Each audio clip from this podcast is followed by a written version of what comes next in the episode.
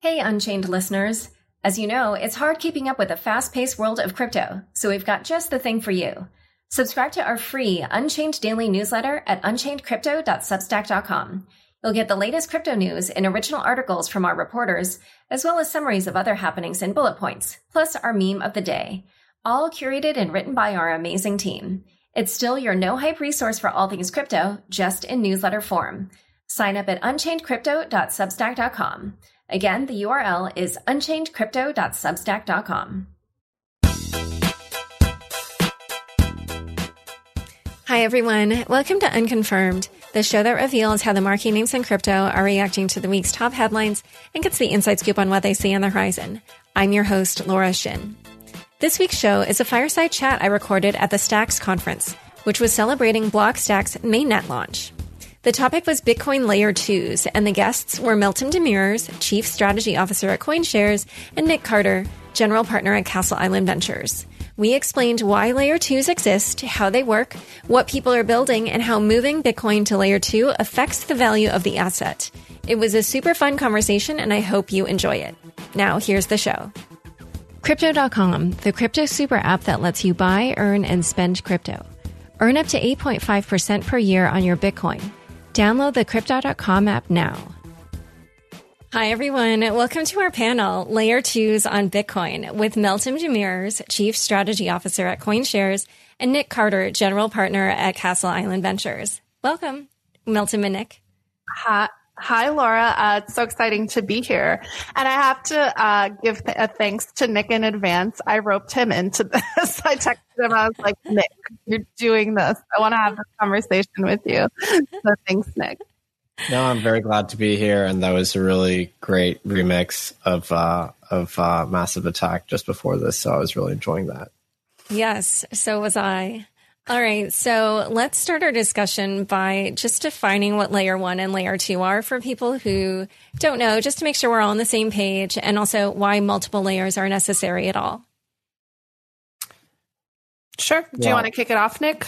I can start. I can start. Sure. So in virtually every uh, payment system, they they they function in layers. So um, when we talk about layers in Bitcoin or cryptocurrency, it's actually completely in line with how things work in you know the traditional payment space.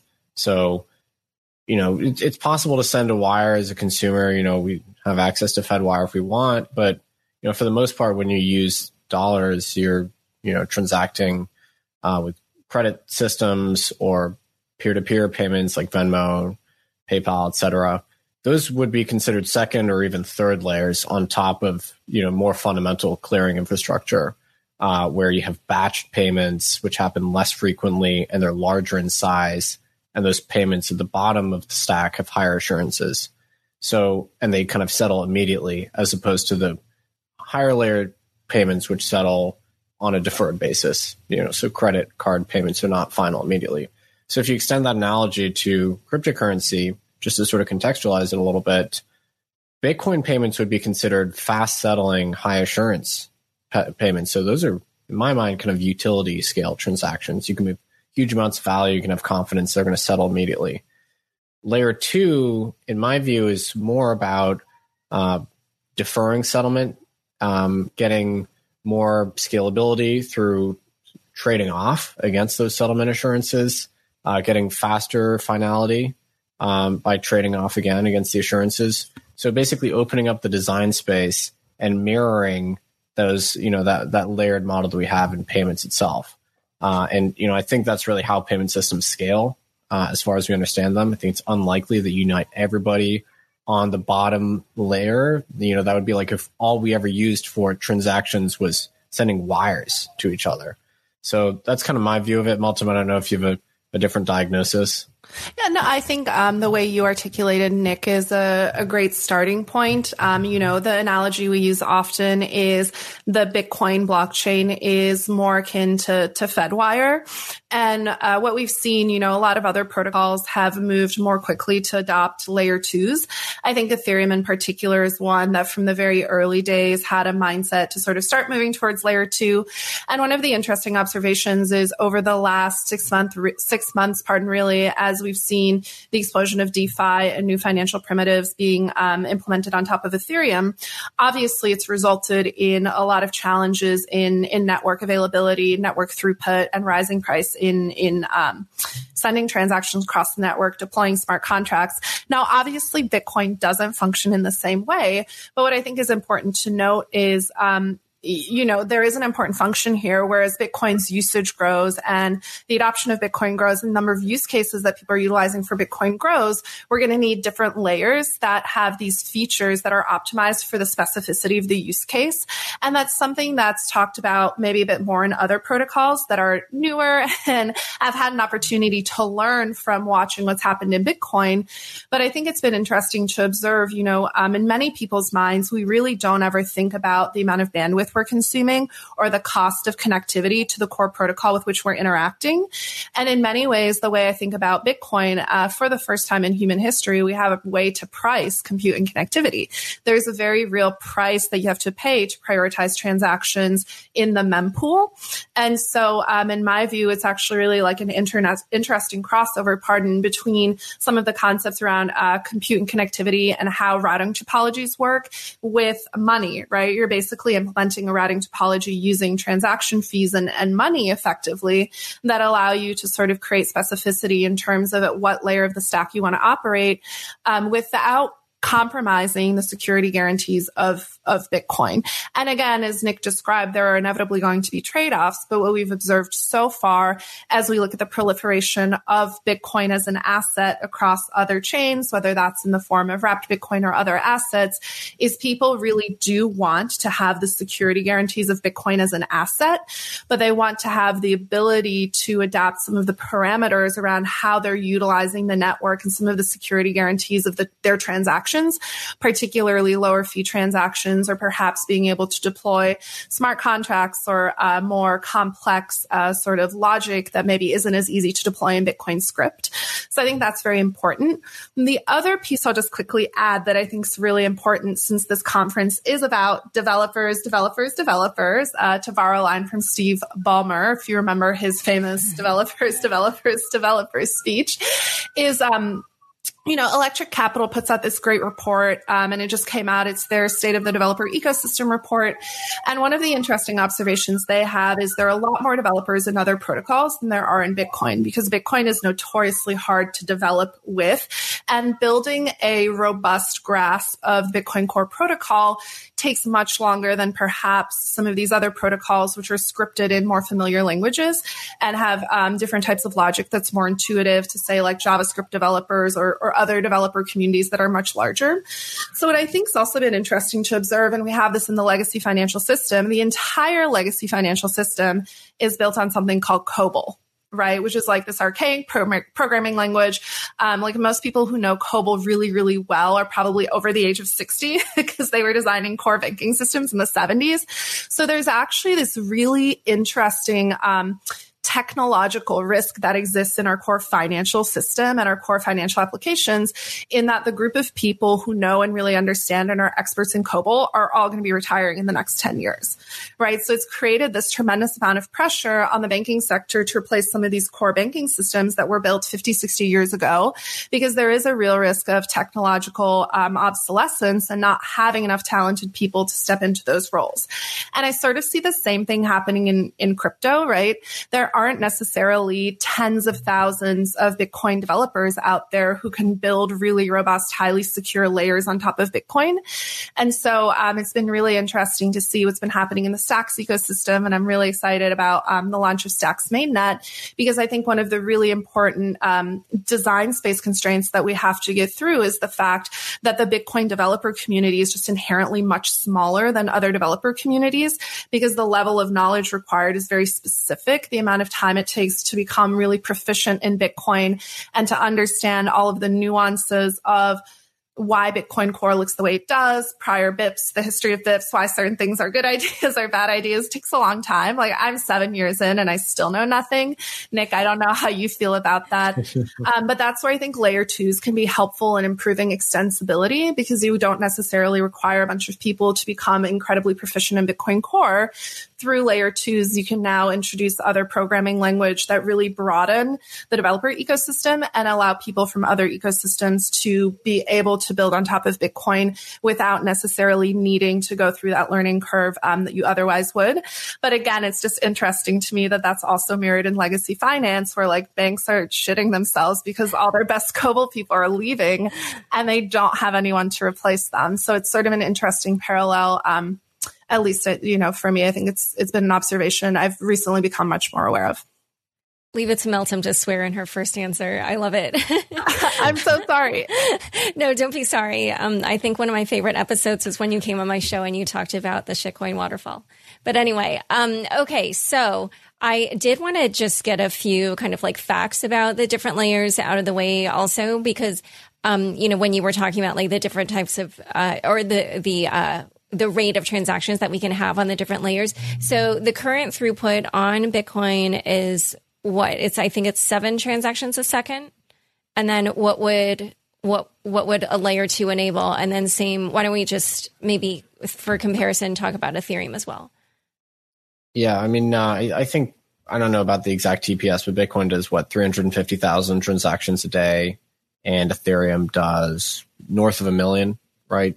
Um, if you compare the base layer to second layers, honestly, it's sort of unbounded at the second layer. Like if we have a lightning channel open between us, we can send an arbitrary amount of transfers because we're just sort of keeping track of those between us. That information doesn't need to be registered to the chain itself. Uh, and then you would eventually or periodically have a settlement that goes back down to the base layer. So you, in some cases, in my view, you win a completely arbitrary amount of scalability, but you are paying for that by changing the security model and the assurances of the transaction. So right, and I think yeah. in in the in the numbers you're using, Nick, right? Um, yes, there's an arbitrary amount of transactions they can push through the Lightning network. Really, the only constraint at this stage on Lightning is uh, channel capacity, right? So there is a liquidity constraint in terms of how many channels are open, how much liquidity is in those channels. But as like with anything else, the market is going to design solutions that make it profitable for people to open channels and maintain channels, and we're seeing those liquidity solutions coming to market.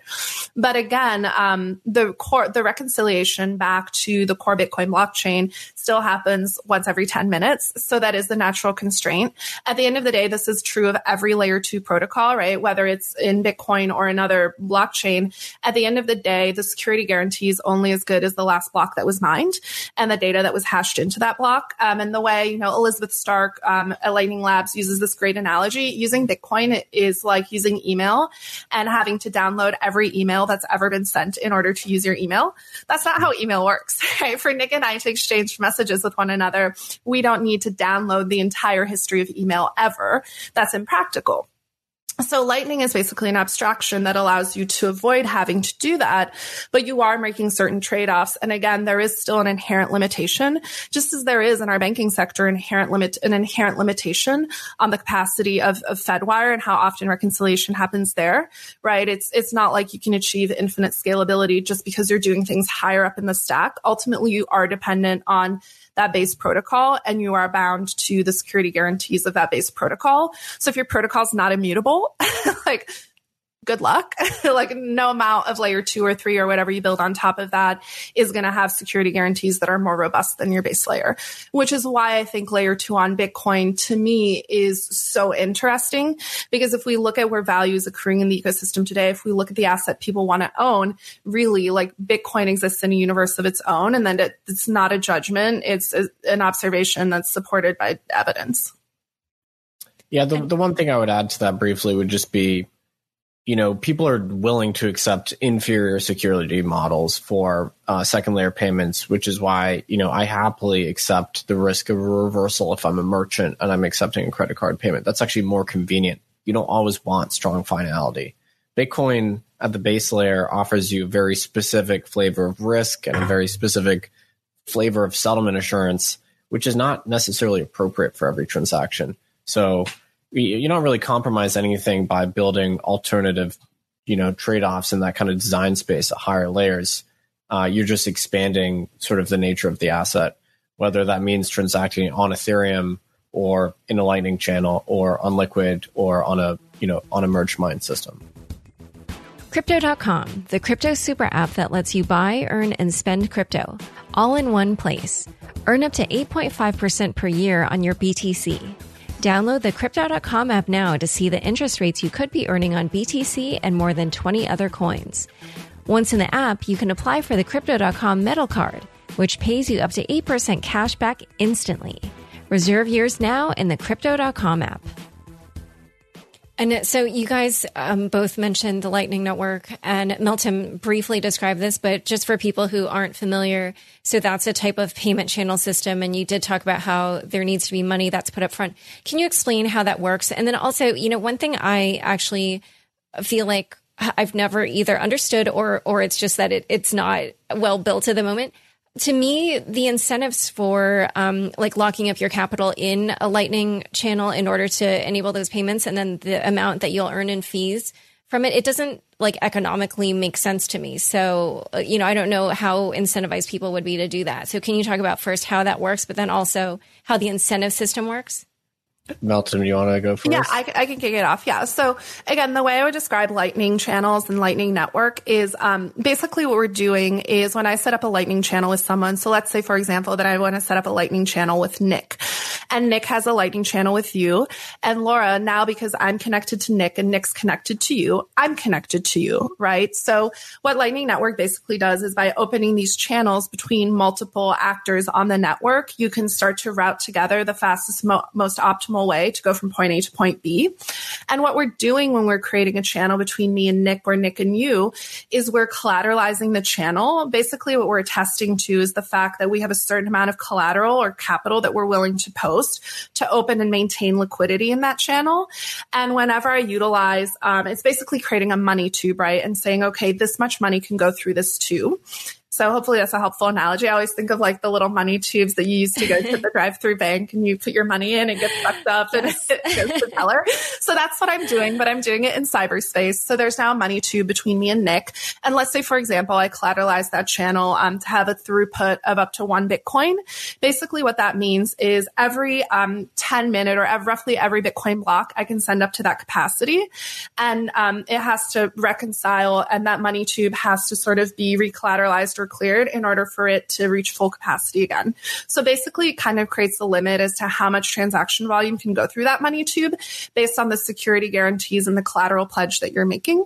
And so again, with Lightning Network, you know, if there's a lot of one way activity, for example, if someone built a new product and, um, you know, they've, they've only set up a, a small number of Lightning channels to start with, there's going to be capacity constraints because those money tubes get full. And so it takes some time for those to clear and for more transactions to be able to flow through the network. But as there more and more nodes in the network, say that everyone who's at this conference joins Lightning Network and we're all connected to one another, all of a sudden we're able to leverage that uh, network capacity and send much more throughput through the network. So it's sort of an interesting recursive challenge in a payment channel type of structure where you need a lot of money tubes filled with a lot of capacity in order to be able to facilitate money to flow from point A to point B in the most efficient way possible. Um, so that's the way that Lightning works. And in my mind, it's like a very juvenile description, but I think it's a helpful way to understand it. The other thing I'll add is currently um, there are certain limitations on Lightning that were placed there because Lightning is an experimental technology. And as many people know, I think the ethos of development in Bitcoin, in many ways, you know, some people call it slow and some people call it boring, but inherently, um, Bitcoin's much more risk averse than maybe some other protocols that don't have such a large market capitalization or maybe don't have, you know, such a strong commitment to uh, immutability and, and security. Um, so there are some natural constraints that are baked into Lightning while it is still in sort of its infancy that also limit capacity. And those constraints over time, as the um, as the network's more battle tested and more channels are established, will hopefully uh, be lifted a bit to facilitate more transactions. But it's sort of like the limit you have on Venmo. I think on Venmo you can send what like two thousand dollars a week. There's some sort of limit that's applied because it is, to Point, a lower security platform. You can't send billions of dollars of money through Venmo or even as an individual user, you know, you have an actual limit on how much you can send. Um, likewise, right now on Lightning, there are some capacity constraints that have been applied just in order to preserve security and to ensure if things do go wrong, um, the amount of capital and the amount of Bitcoin collateral that's that's lost is minimized. Uh, and then, but can you answer also about the incentives? Because when I did, I, you know, I looked into this quite a while ago, but I remember somebody wrote about their experience uh, holding uh, or um, having a node on on Lightning. And yep. when I realized the math, I was like, "Whoa!" They earned so little money for all the capital they locked up, and it was something like they wouldn't, you know, break even for like a really, really long time. And I was kind of like, "Hmm, okay, well, then will people be incentivized to do this economically?" Yeah, I think the transaction fee story um, and sort of the economics of Lightning is something that's been discussed at great length. I think in order for the economics of um, maintaining liquidity in Lightning channels to, to be there, uh, usage of the network has to, to grow. Ultimately, the idea for Lightning, the use case I think of is not really human to human payments, but machine to machine payments. So the idea is, you know, if my phone was communicating with your phone, Laura, um, you know, we were constantly sending transactions back and forth, there would be a lot more transaction fees that accrue. So if you're earning one Satoshi per second every second of the day, that can very quickly become a lucrative activity, especially if the value of Bitcoin, you know, it's much more lucrative when the value of Bitcoin's at $45,000 as opposed to, you know, the $10,000 it was at a year ago when everyone was trying to run lightning nodes. So I think it's sort of a function of um, the network and the amount of throughput going through the lightning network as well. Okay, yeah, I don't want to get too hung up on this, but it was something I had wondered about before. Um, so one other thing that I wanted to ask about, you know, so obviously we've been talking about Bitcoin layer twos, um, but then also, as you mentioned, we are seeing a lot of Bitcoin being moved over to other chains, in particular Ethereum. Um, so when that happens, uh, you know, what do you think? Well, first of all, what are people? Why are people doing that? What are they doing over there? And well, let's just cover that, and then I'll ask this follow up. I'd, I'd be curious to hear Meltem's answer because I've sort of wondered this myself. Um, um, I, I, participate in the DeFi ecosystem. Um, I dabble, as you know, so I'm happy to chat about this a bit. So, um, look, when when it comes to capital markets, in particular crypto capital markets, if we look at market microstructure, so the underlying sort of nature of the market, who the key players are, what the key venues are, the thing that's really fascinating is the majority volume in the market is Bitcoin to USDT volume or Bitcoin to Tether volume and Bitcoin to USD volume. Um, so the asset that people really want to trade in the market that's the most liquid is the Bitcoin market. And Bitcoin effectively is a liquidity sink in this ecosystem in the sense that um, whenever, you know, there's a market rally, typically it happens in Bitcoin first and then it bleeds over into other chains and other assets. And whenever there's a drop, it typically happens in Bitcoin first and then bleeds over into other assets. And that's really nature of the structure of this market in the sense that the majority of the liquidity is still fairly isolated in, in Bitcoin when I look at Bitcoin moving to other chains or migrating to other chains, there's two functions that I think we can ascribe this to. One is um, this boom in, in DeFi or building new capital markets and new market microstructure using Ethereum. And so what we see is people wanting to continue to trade Bitcoin, but wanting a way to do it natively on Ethereum in a way that's compatible with what they call these, these DeFi money Legos. So that's trend one. But trend two, the reason that's happening is when we talk about what people want as an asset, people want to be allocated to Bitcoin. Bitcoin still has 70% uh, market dominance when it comes to measuring by market cap. And I think that's a function of the fact that when people look at the universe of cryptocurrencies, Bitcoin really stands in a domain of its own, which is why I think with Stacks mainnet launch and being able to earn Bitcoin through uh, merge mining, you know, that's something that'll be really attractive, I think, to people who are running infrastructure with the objective of earning yields. Like the prospect of earning Bitcoin coin versus earning, you know, another coin's much more attractive. And so to me, the representation of Bitcoin across other chains is something that will only continue to proliferate. And um, I wouldn't be surprised, you know, if other assets start to take that approach. Um, this is really how Cosmos, I think, started. You know, they started with a Bitcoin hub before anything else. Why? Because Bitcoin has the majority of the trading volume. Market structure is built around Bitcoin, and what people want to trade, what people want to hold, is is Bitcoin.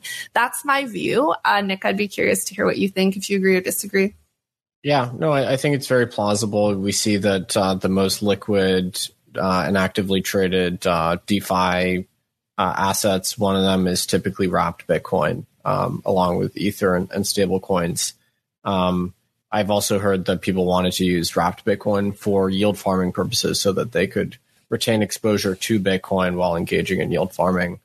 Um, you know, it's interesting to look at the Bitcoin migration to Ethereum. It really is very material. We're talking 150,000 units of Bitcoin are present on Ethereum, about 5.8 billion dollars, I think, at, at, current prices.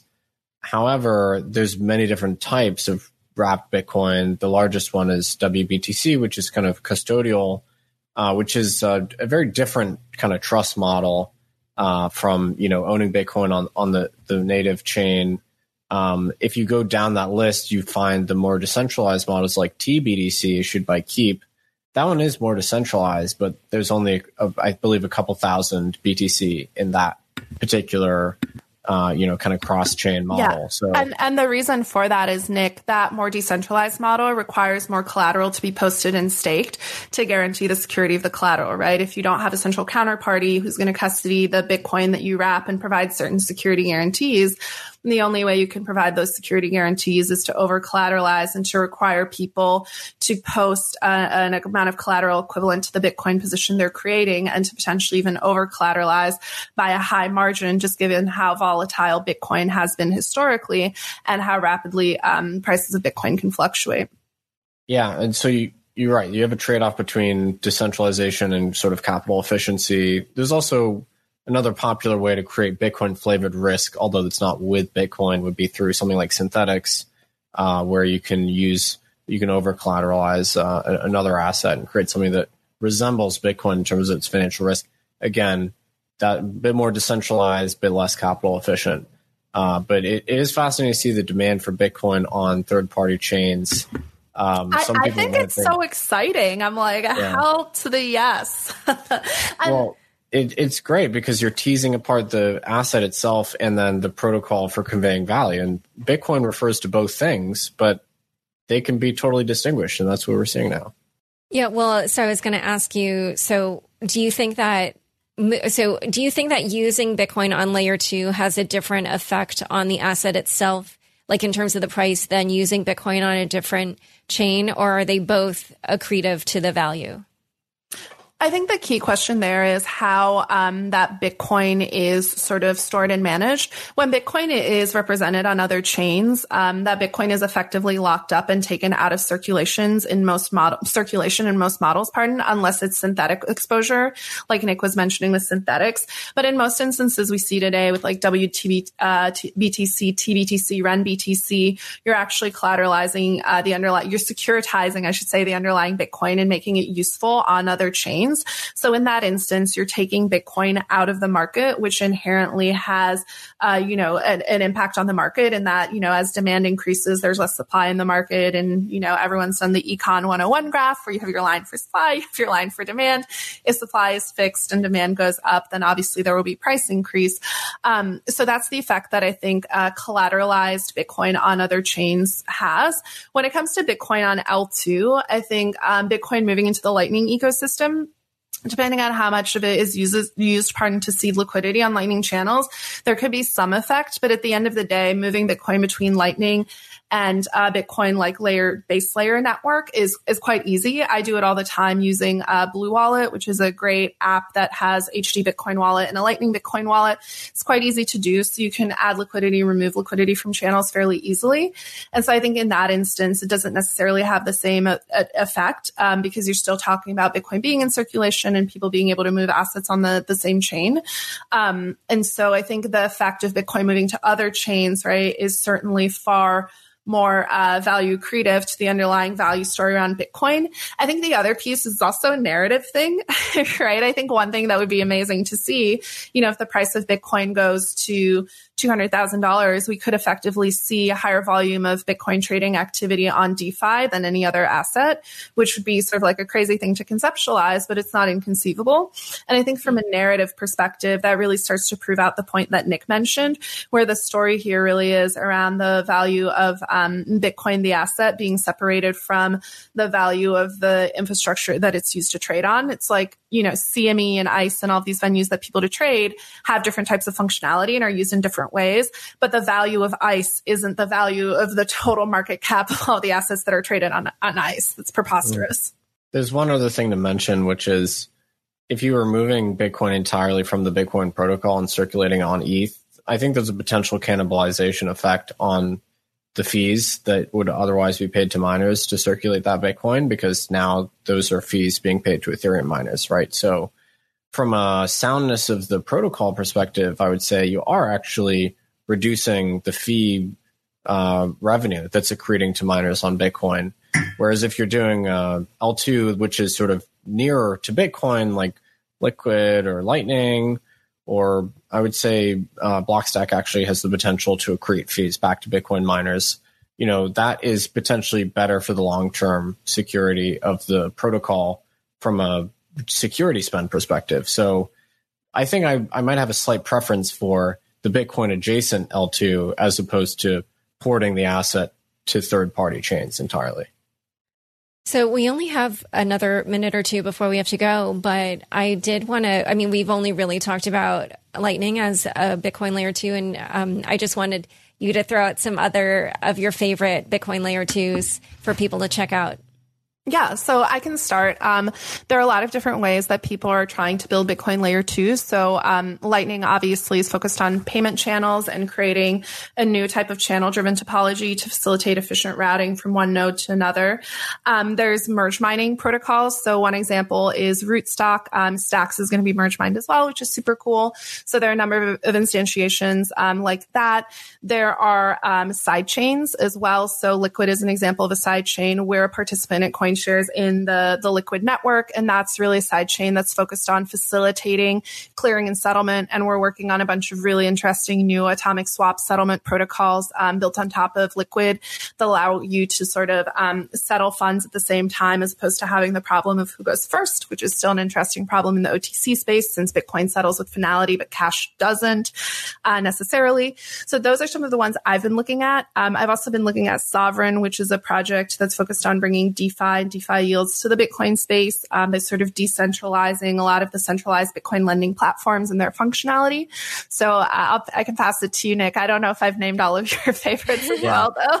I've left you with nothing. This is kind of a referendum on the state of Bitcoin L2, is that you just basically named all the major ones. Um, but I, I like so the mining approach. I think merge mining is very elegant, very cool. Um, and so I'm super excited to see what Blockstack does. And I, honestly, I know Liquid gets a lot of flack, but I think it's totally fine to have alternative security models. There's no deception there.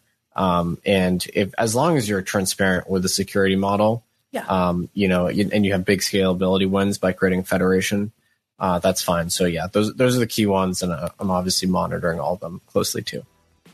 All right, great. Well, this has been a super fun discussion. Thank you both so much for coming on the this fireside chat.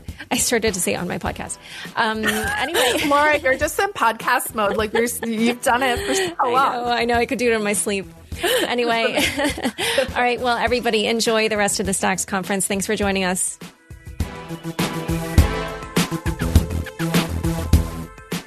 Hi, everyone. Thanks for tuning in to this week's news recap. First headline Bitcoin liquidations trigger sell off, but the bull run isn't over. After Bitcoin saw all time highs near $42,000 last week, the price fell below $31,000 on Monday when a series of future liquidations sparked declines elsewhere in the market. On chain analyst Willy Woo noted that once spot markets began their sell off, Coinbase began failing to register buys, that caused the Bitcoin price on Coinbase to go $350 lower than on other exchanges. That in turn pulled down index prices that future exchanges, futures exchanges use to calculate leverage funding. Synthetix founder Kane Warwick took to Twitter to offer his theory on how over-leveraged longs had caused these corrections. He said that in an early bull market, long-time holders will take profits around a previous all-time high. After that, however, he said they will ride the price up to multiples of the previous all-time high. For example, he wrote, quote, I sold around 5 to 10% of my ETH into stables between $500 and $1,200. Over $1,200, you would need to claw out of my cold dead hands before we hit 3K. The block's Larry Cermak pulled data showing that retail investors are dipping their toes back into the crypto markets in this rally that has so far been driven by institutional money. Although the numbers have not reached 2017 levels yet, Google's search interest for Bitcoin is at a three year high. And exchange traffic is also starting to pick up with another consecutive monthly increase of 24% in December and data showing a total of 196 million website visits to crypto exchanges. Next headline Gary Gensler named SEC chairman, a move hailed as positive for crypto. President elect Joe Biden is expected to name Gary Gensler as chairman of the U.S. Securities and Exchange Commission. Gensler, a former Commodities Futures Trading Commission chairman, has testified before Congress regarding crypto and blockchain technology on several occasions, and once called it, quote, a catalyst for change in the world of finance and broader economy. On Twitter, Compound General Counsel Jake Chervinsky said Gensler's selection signals a policy shift in favor of a Bitcoin ETF, while also pointing out that Gensler was on the record in 2018 saying there was a strong case XRP is a security, and so there is unlikely to be a shift in the SEC's case against Ripple. Next headline FinCEN extends comment period on controversial self hosted wallet rules. The Financial Crimes Enforcement Network extended its comment period for a proposed rule that would require crypto exchanges to store name and address information for customers sending more than $3,000 in crypto per day to self hosted crypto wallets. It would also mandate that exchanges file currency transaction reports for customers whose transactions exceed $10,000 a day. On Thursday, FinCEN said it would reopen the proposed rulemaking period for an additional 15 days from January 15th. The extension means that current Treasury Secretary Steve Mnuchin, largely seen as the sole driving force behind the proposed rule, will no longer be in office when comments come to a close. Next headline. Bakkt will go public on New York Stock Exchange through SPAC deal. Bakkt is going public on the New York Stock Exchange via a SPAC or special purpose acquisition company, merging with VPC Impact Acquisition Holdings, which is backed by investment firm Victory Park Capital. The VC firm will also provide new funding as Bakkt raises an additional $532 million. The venture is expected to have a public valuation of $2.1 billion once the merger is completed. The company also announced that it had appointed Gavin Michael, a former Citi executive, as its CEO.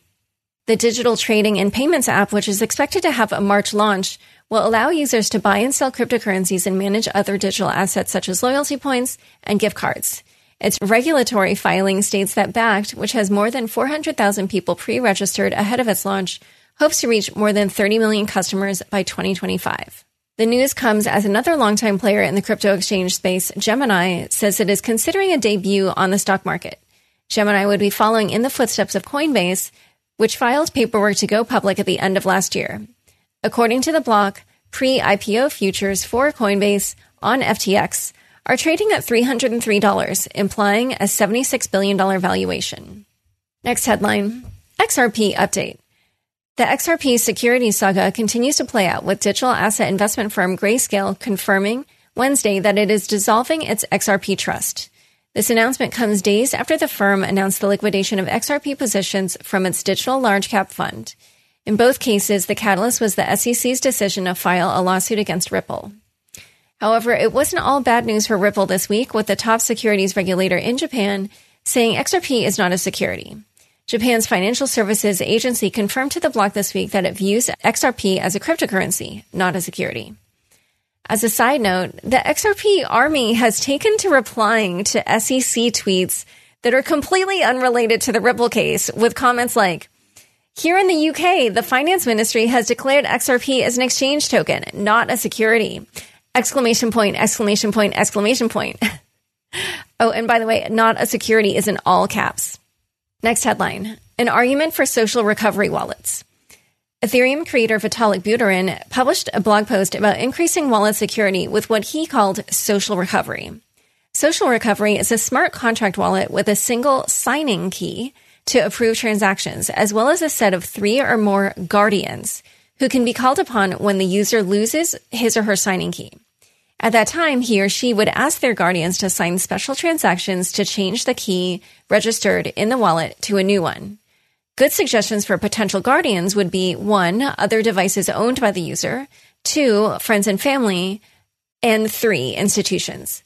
As if to highlight just how useful this type of wallet would be, the New York Times came out with an article the next day about the plight of Bitcoin millionaires who have lost access to their wallet, including one who has lost $222 million in Bitcoin at the current prices, sitting on a hardware wallet that will only give him two more tries at the password before encrypting the contents forever.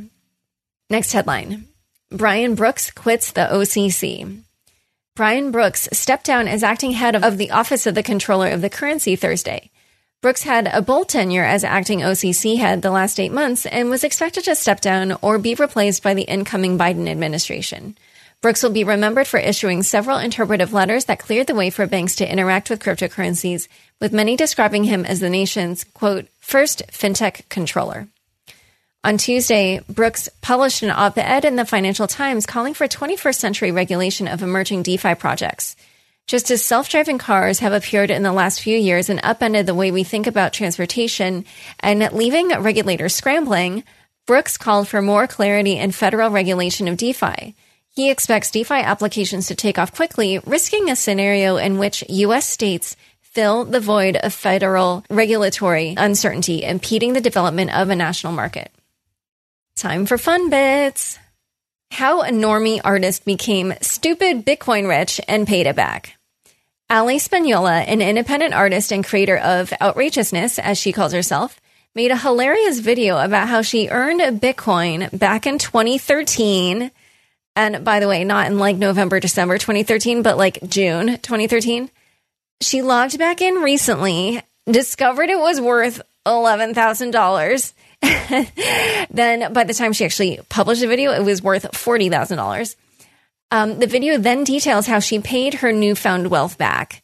She's actually a really funny character, and the story is super entertaining and even kind of heartwarming. So, anyway, thanks for tuning in to learn more about Meltem, Nick, Bitcoin Layer 2s, and the Stacks Conference. Be sure to check out the links in the show notes. Don't forget, we are now on YouTube. Subscribe to the Unchained YouTube channel Today, Unconfirmed is produced by me, Laura Shin, with help from Anthony Yoon, Daniel Ness, Bossi Baker, Shashank, and the team at CLK Transcription. Thanks for listening.